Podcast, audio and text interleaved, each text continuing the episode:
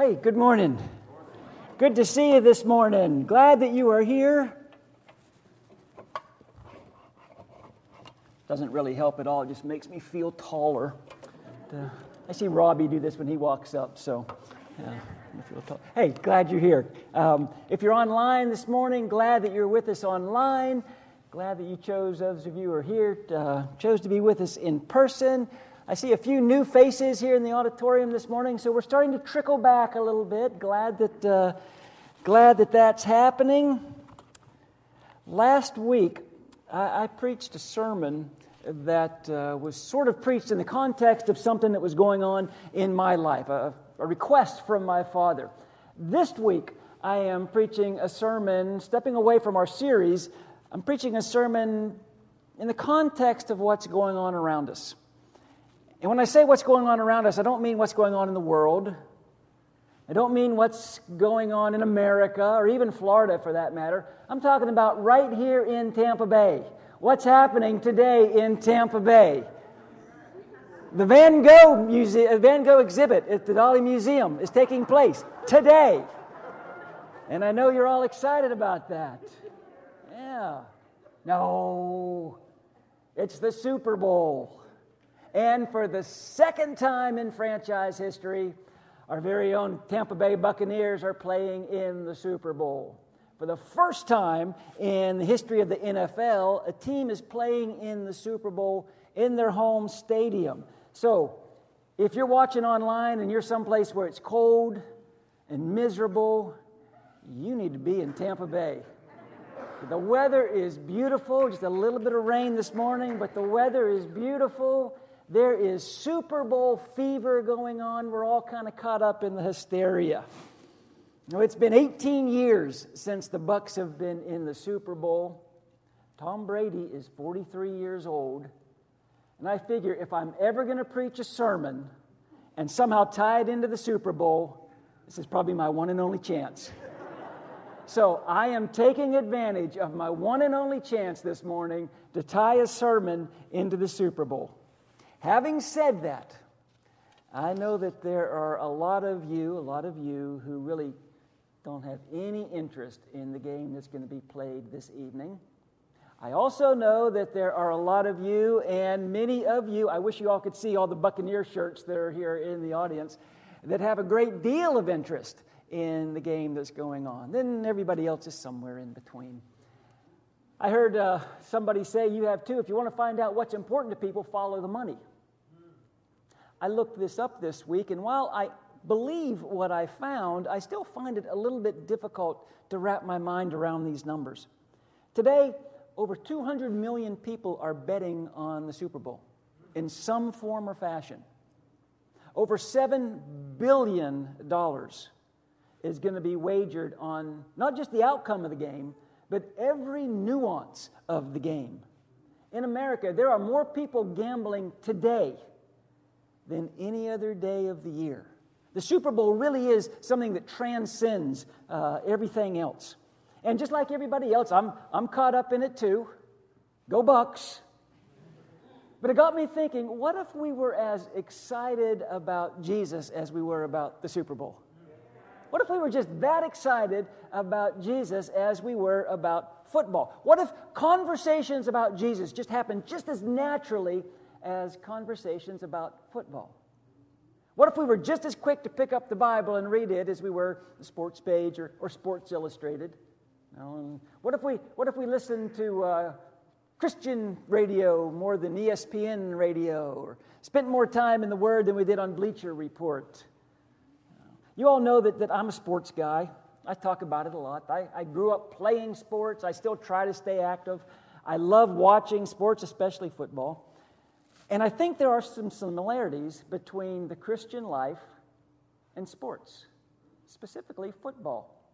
And the reason why I think there are some similarities between Christianity and sports is because I'm going from the playbook of the Apostle Paul. Paul talked about sports a lot. Paul was a sports fan. He compared Christianity to uh, a boxing match, to a wrestling match, to, to a race, he used something as inconsequential as sports to talk about and to point people towards the most consequential thing of all. So I figure if Paul can do it, so can I. So this morning, I'm going to share with us a couple ways that we can win the big game, a couple suggestions, just to let everybody know that we are as serious about our faith as we are about our football. And the first is this you need to tell everybody whose team you're on. You just need to let everybody know whose team you're on. Don't be ashamed to show your colors. I've said this before. You, you, you all, most of you know me pretty well. I grew up in western Pennsylvania, but I've spent most of my life right here in Hillsborough County. I have followed the Bucs since 1984. I have been a Bucs fan. But most of you also know, because I talk about it a lot, I live and die with the Pittsburgh Steelers. I just do. I'm sorry to say that today, but the Pittsburgh Steelers, I grew up just outside of Pittsburgh in the 70s. So I have followed them, and I know it's just me and Faye Brown and Spencer Villinger. You know, we might be the only three Bucs fans here, but we don't mind letting people know. I mean, the Steeler fans, but we don't mind letting people know whose team we follow. I'm not ashamed to tell people whose team I'm on. You remember in the Old Testament, right before he died, Joshua addresses the children of Israel one last time. Uh, they'd wandered in the wilderness. He led them across the Jordan River. They, they've been in Canaan. They uh, have had some battles, some victories, some defeats. And Joshua addresses the people and tells them this Now fear the Lord and serve him with all faithfulness. Throw away the gods your forefathers worshiped beyond the river and in Egypt and serve the Lord. But if serving the Lord seems undesirable to you, then choose for yourselves this day whom you will serve, whether the gods your forefathers served beyond the river or the gods of the Amorites in whose land you are living. But as for me, my household, we will serve the Lord. Joshua states his case for Jehovah. And he says, ultimately, you're going to have to decide who you're going to follow. But make no mistake who I'm following. I'm on the Lord's side. I choose the Lord. Joshua says, that's whose team I'm on. That's where my allegiance is. I'll give you reasons why you should be on that team as well, but regardless of your decision, I'm on Jehovah's side. And then in the New Testament, Right before he ascends back to heaven, Jesus tells his disciples, You'll receive power when the Holy Spirit comes on you, and you will be my witnesses in Jerusalem, Judea, Samaria, and the ends of the earth. We aren't just encouraged, we are commanded to be a witness for Jesus. We're commanded to let people know I belong to Jesus. Jesus is my Lord. We're commanded to let people know whose team we're on and why we're there. Second suggestion take ownership of your team. Take ownership. Uh, question Who are we playing tonight?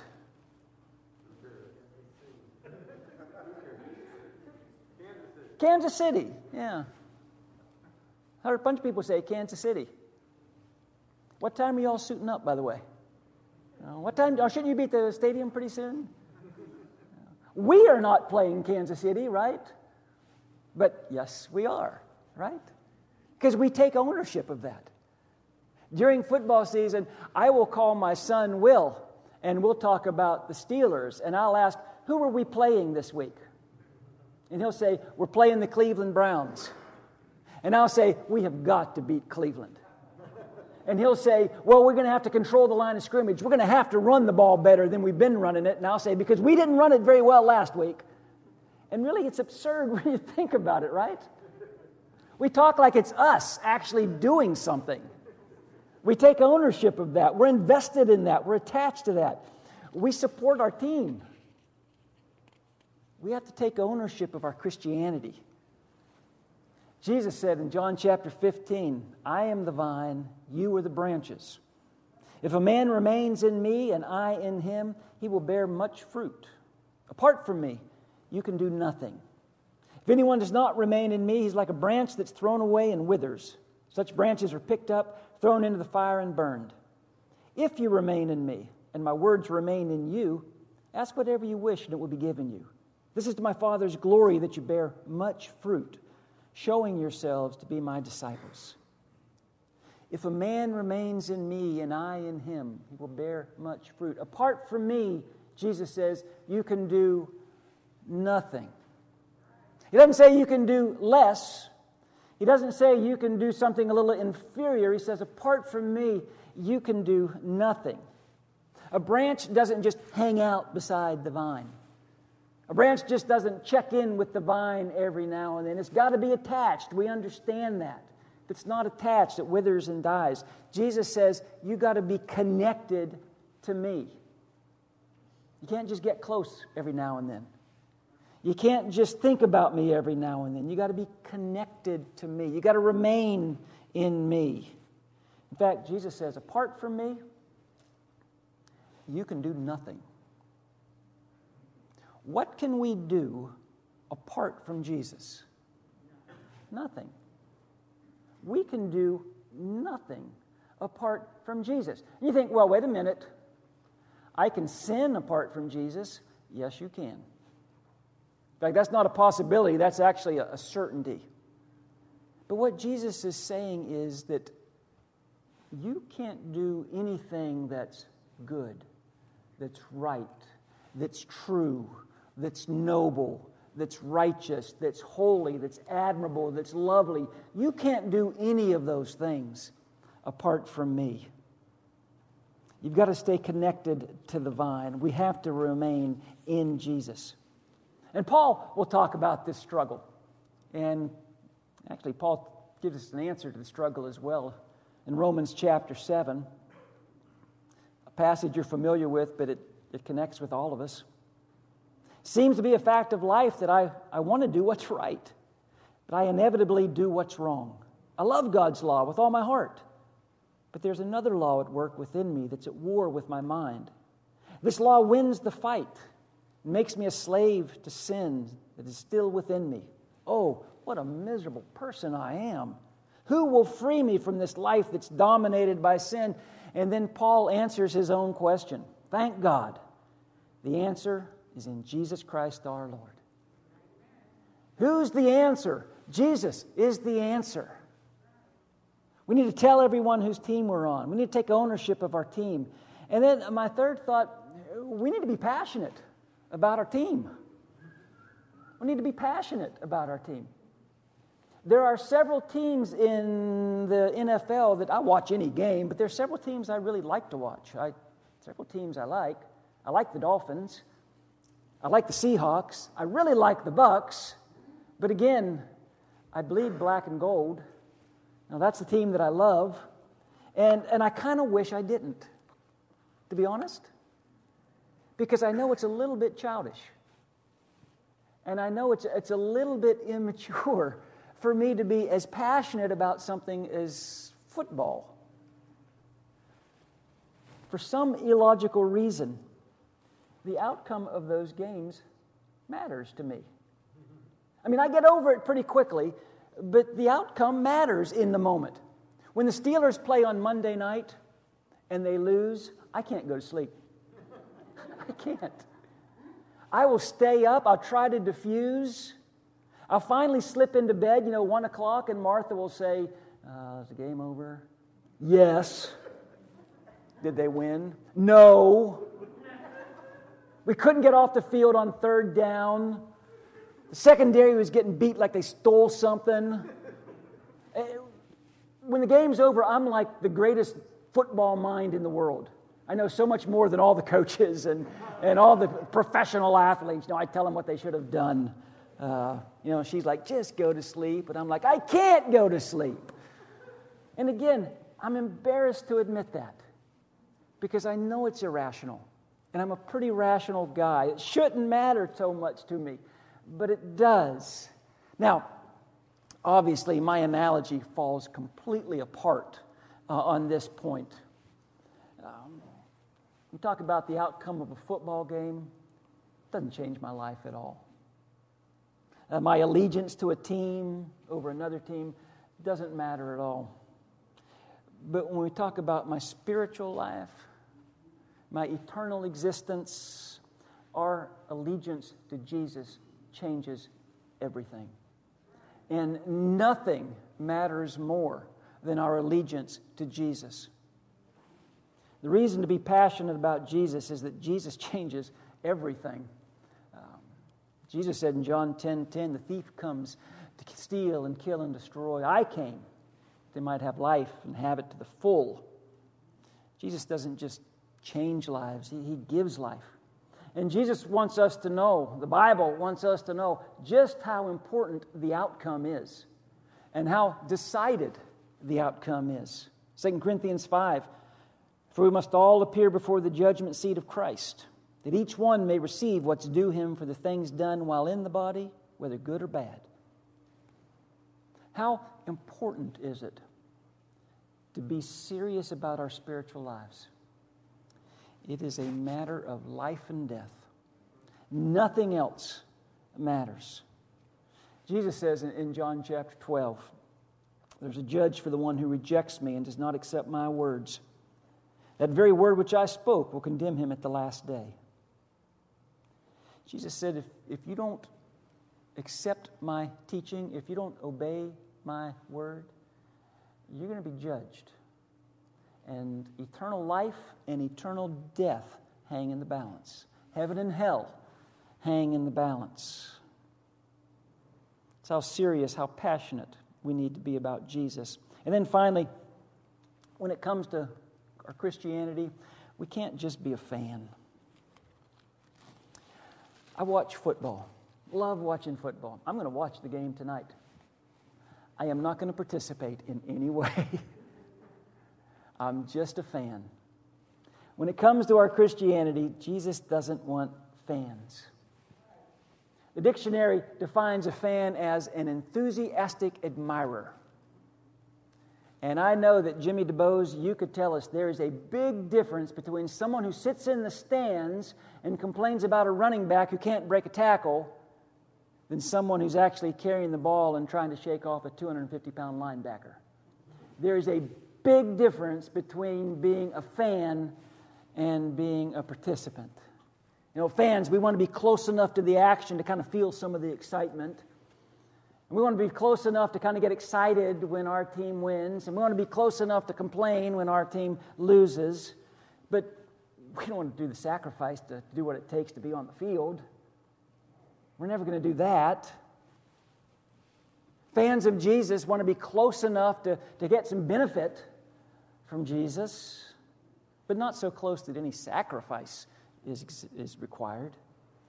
We want to be able to say a few prayers, show up at a few services, slap a fish bumper sticker on our car. That's about as close as we want to be. But is that the relationship Jesus wants? Jesus doesn't want fans, Jesus wants followers. Luke chapter 9, he said to them all, If anyone would come after me, he must deny himself, take up his cross daily, and follow me. Jesus didn't want fans, he was looking for followers. He told uh, Peter and John, Drop your nets and follow me. He told the rich young ruler, Walk away from your wealth and follow me. He told Matthew, Get up from your tax collecting booth and follow me. He told Philip, Follow me. He tells us, If anyone would come after me, he must deny himself, take up his cross daily, and follow me. Jesus doesn't want fans, he wants followers. He doesn't want spectators, he wants participants. It's estimated that 175 million people are going to watch that game tonight. Half of the American population will at some time tune in to the Super Bowl tonight. But there's only going to be 22 people on the field at any one time. See, Jesus wants us on the field, He wants us in the game. He's not looking for fans, He's looking for followers.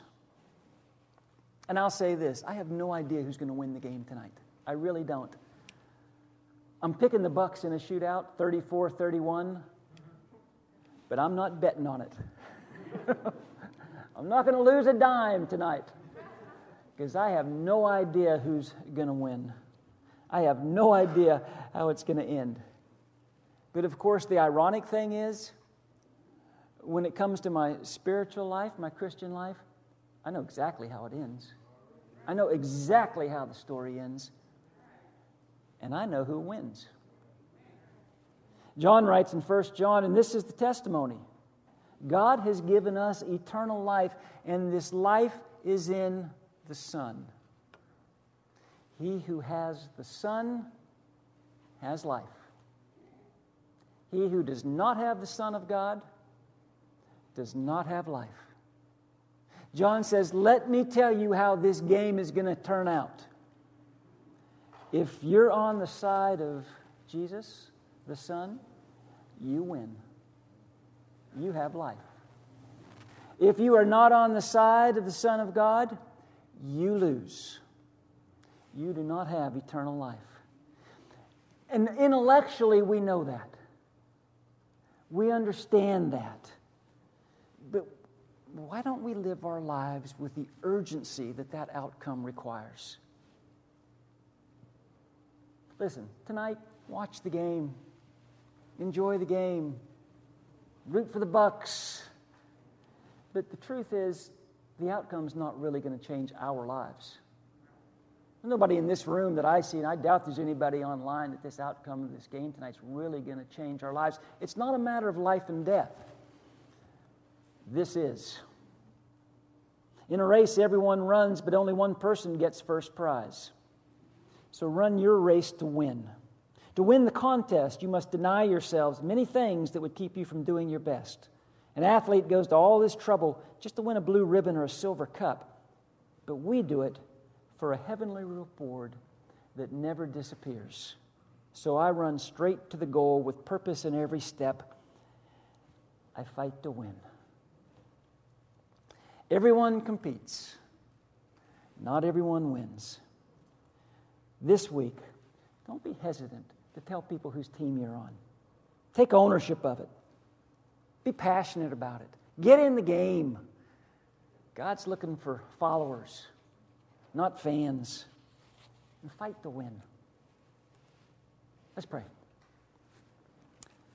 Father, you didn't put us here to be spectators. You have allowed us not just to see your glory, but also to have a part in it. You've given us a race to run. And through Christ, you've promised us a winner's crown. Father, may we run with endurance as we strain toward the finish. May we fix our eyes on Jesus, the author and perfecter of our faith. It's in his name that I pray. Amen. Dave's got a song that we're going to sing together to get us ready to share in the Lord's Supper.